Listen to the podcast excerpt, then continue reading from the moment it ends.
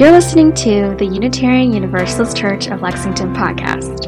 Take a moment to center yourself in this space and enjoy this week's sermon.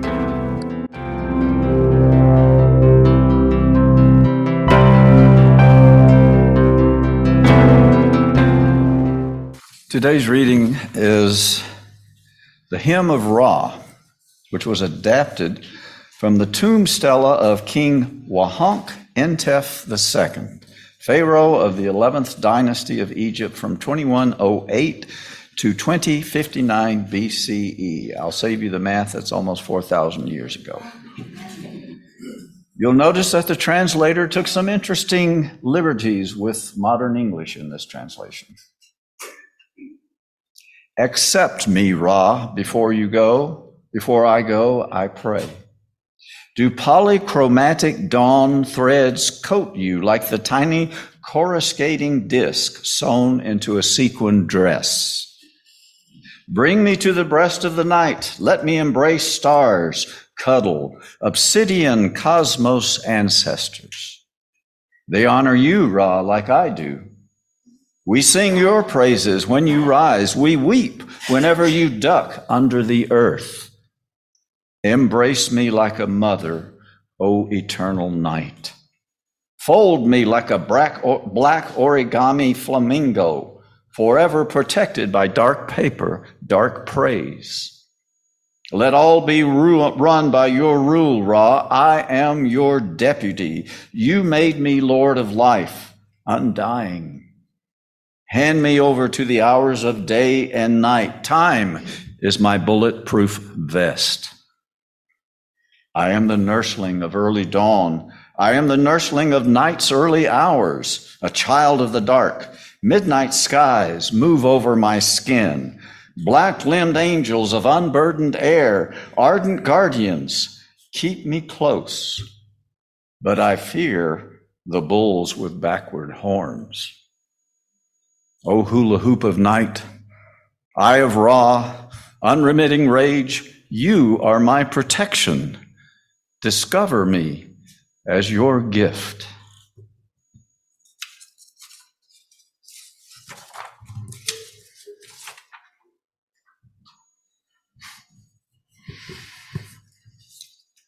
I continually marvel at how human beings pause to honor the seasons for generations and generations and generations. So, who wants to hear the real story of Horus, the sky god of Egyptian mythology? The one you heard earlier was, well, an amalgamation. I made it up. If I'm being blunt, Egyptian mythology is at best R or NC 17 rated. Much of it is X rated. It's the most wild and explicit mythology I've encountered. I'm also mindful that I'm approaching it as someone in 2023 living in a society that still has a good dose of Puritanism informing it. I've often wondered how cultures like the Romans, Greeks, Egyptians, and so on would view us here in the United States in 2023. It's a fun thought experiment.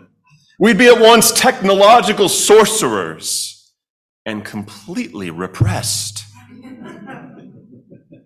Anyway, the story of Horus is not really something you tell to our children before they go off to their classes. But I feel it's still an interesting story, with a few omissions to share with you now. If you want the completely unabashed, graphic Egyptian mythology, it is out there for you to read. It is a trip. But the story goes like this Horus was an important deity in Egyptian mythology, as were all the deities in our story today. Their roles and functions, that part was true. Horus, throughout time, would become a central deity. He was a sky god, representing the sun and moon. It is said that one of his eyes was the sun and the other was the moon. He had become associated with pharaohs, and during the rise of the Roman Empire, Horus and his mother Isis were nearly interchangeable, almost the same. Gender became fluid with Horus as with so many of the ancient deities. The son of Isis and Osiris, It is a very long and winding tale of betrayal, murder, and magic before Horus is even born. It involves the god Seth, who was indeed a god of chaos and violence and the desert. And while Horus's father Osiris ruled Egypt, his brother Seth became jealous. He murdered his brother and dismembered him, burying his limbs in the four corners of the kingdom. Seth ruled the kingdom with cruelty exacting suffering upon the people and the other gods for his own amusement. Now, Horus's mother, Isis, set out on a mission. She went to find the remains of her husband, Osiris. She journeyed far and wide across the kingdom, searching for him. Slowly but surely, she found the scattered limbs. And she put Osiris back together. Now, hold on to your seats here. She resurrects Osiris by stitching him together, our very own ancient monster of Frankenstein. And Osiris is alive, but only for one day and one night. Sometimes it's longer, but it gets muddy here. For our purposes today, it was only one day and one night.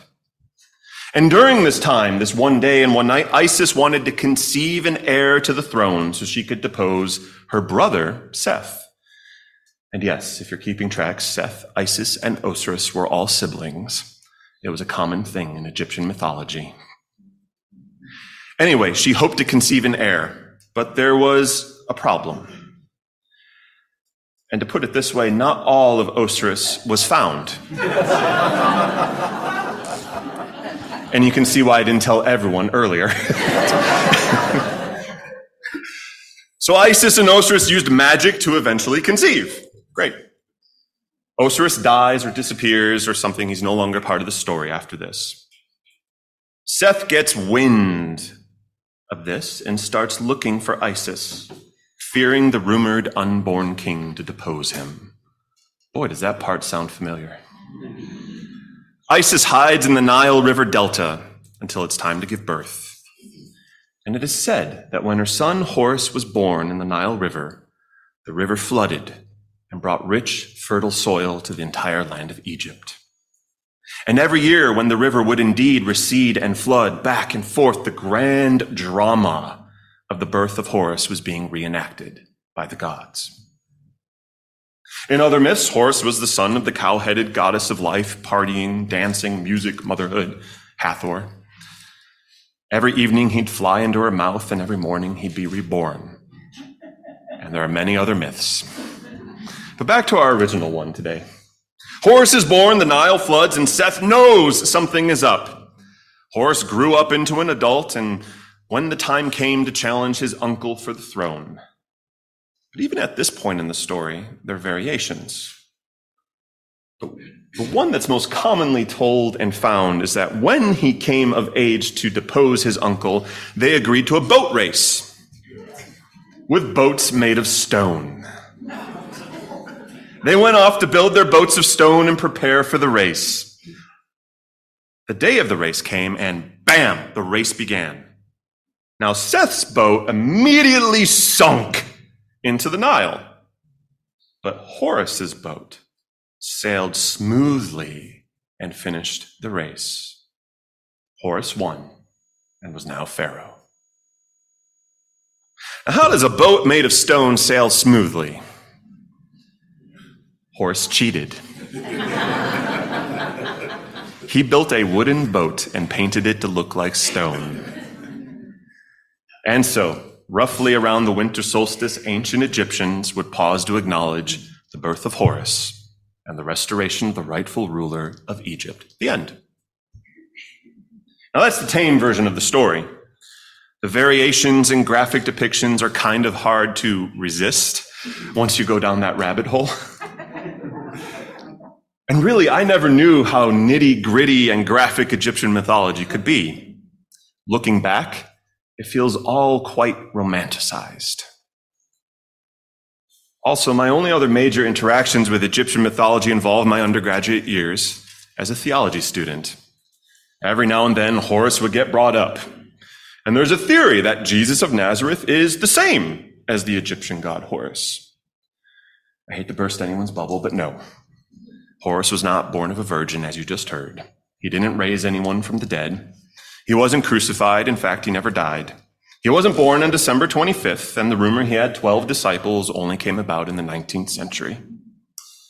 His father, Osiris, the dismembered and reanimated God, is the one that has something in common with Jesus, being what's called a dying and rising deity.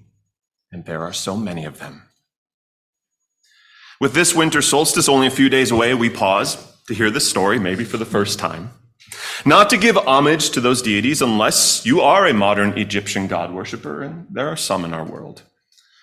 But for most of us, it's to hear yet another story of conflict, devastation, hope, and rebirth. I find myself looking to the solstices and equinox these days with a split heart. There is something inherently beautiful about the winter solstice, about getting close with the dark around us, feeling the cold air, watching life pause, and then wrestling with the notion that the solstice, the day after, which the days get longer and longer, lead to the coldest of months in winter. The natural explanation for the season is beautiful and enough. And yet, these stories, these tales that have endured the civilizations which birthed them, are still alluring.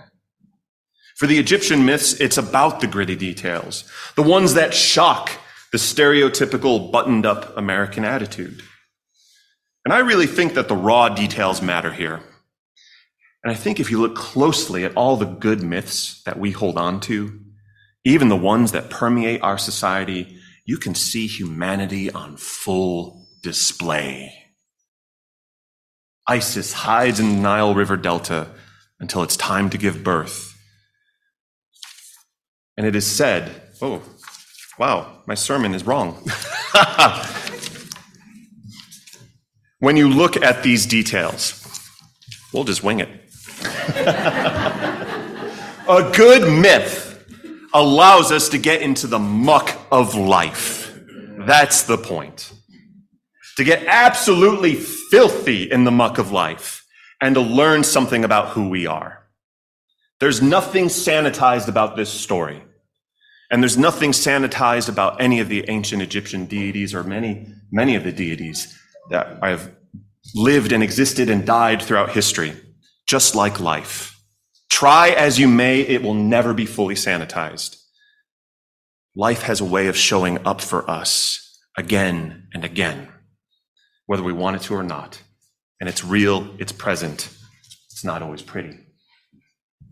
So here we see a story of a brother turned, for lack of a better word, into a dictator, a despot, a ruthless ruler who carved out his own path to power and craved it and would do anything, even murder, to get it. Now, I don't need to tell you about the real world applications of this, do I?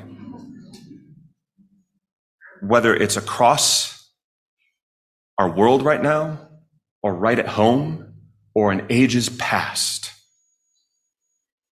But that, so too, it's not just about murder and power and craving it.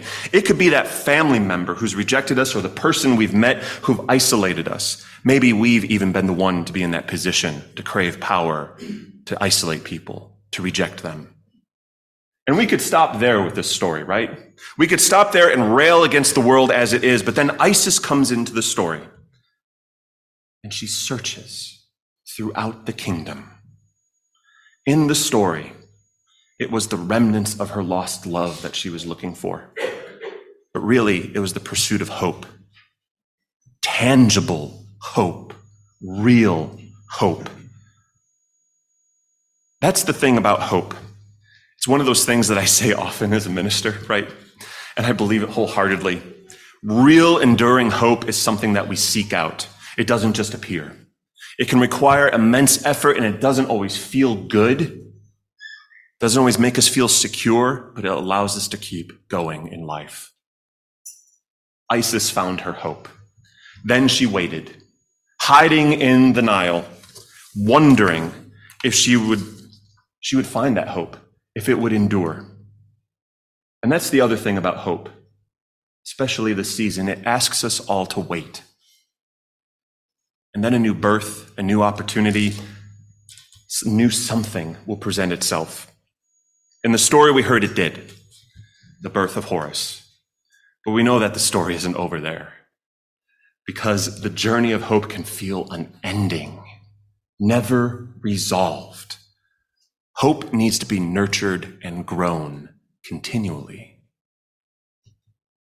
In the story, when Horus came of age, the time was right. Lifetimes surely passed, and even then the stakes were still high.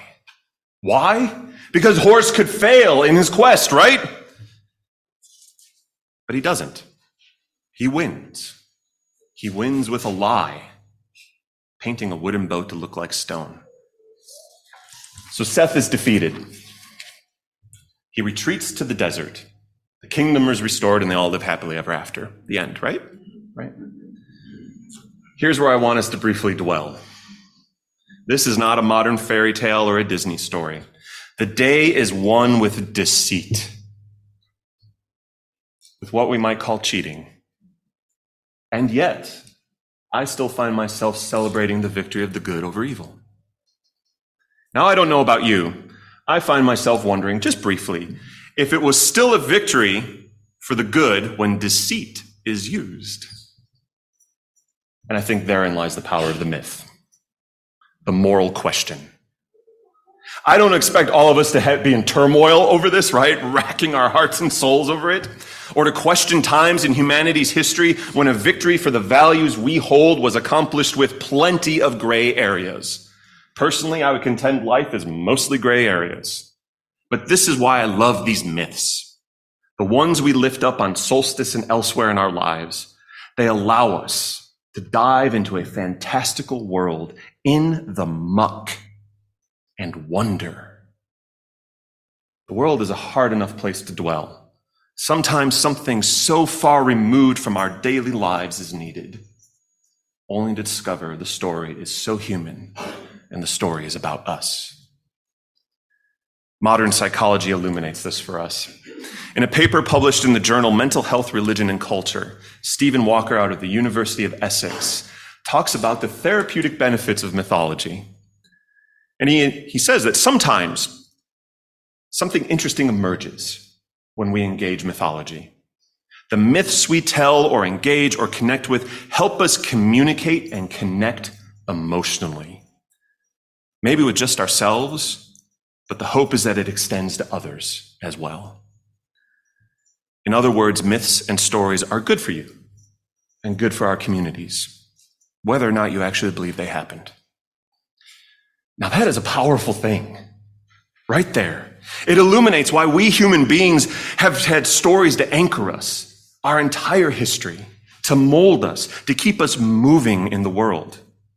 Nowadays, we might not talk about Horus, but we might look at Harry Potter, The Lord of the Rings, Star Trek, Star Wars, or any number of modern mythologies that we geek out about. Because in that, in geeking out about it, right? Getting interested, invested in the story, there's an emotional connection. It's no longer the elaborate rites and worship of ancient civilizations. Those days are mostly behind us. And yet the effect is the same values, lessons, questions, conflicts. They're communicated to us and others. So, what do we make of the story of Horus on this Sunday before the winter solstice? For me, I connect with the hard won hope, the triumph of the good, the knowledge that new life will always push and pull us to someplace else. But we must wait. The world will be hard, and life is never 100% easy we can still find our way against insurmountable odds. And I still have questions. Any good myth leaves you with questions. What are yours? The winter solstice always presents us with some truths. The good shall endure, even if it takes a generation or more. The darkness is not always evil. Sometimes we need to rest or fight or dwell or hope in the darkness. Sometimes we can be embraced by it and embrace it right back, and the light shall return, It always does. In the adapted poem we heard earlier from the ancient Egyptian, the hymn to Ra, it sums it up quite beautifully. Embrace me like a mother, O eternal night. Hand me over to hours of day and night. A child of the dark midnight skies move over my skin. Black limbed angels of unburdened air, ardent guardians, keep me close. Discover me as your gift. For the ancient Egyptians, when the Nile was at its lowest in November and December, they tell a story of new life, that it would eventually triumph over evil, and the waters would flood once more in the coming of summer when winter is vanquished. May you find new life this solstice season. May you search and search and discover and discover. Blessed be. Amen.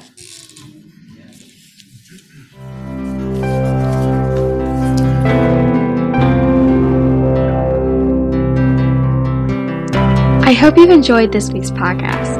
If you would like to learn more about us, please visit our website at www.ucl.org, where you can find more information about our grounds, staff, and upcoming events. You can also subscribe to our e news there and learn about our virtual service offerings. We'll see you next week.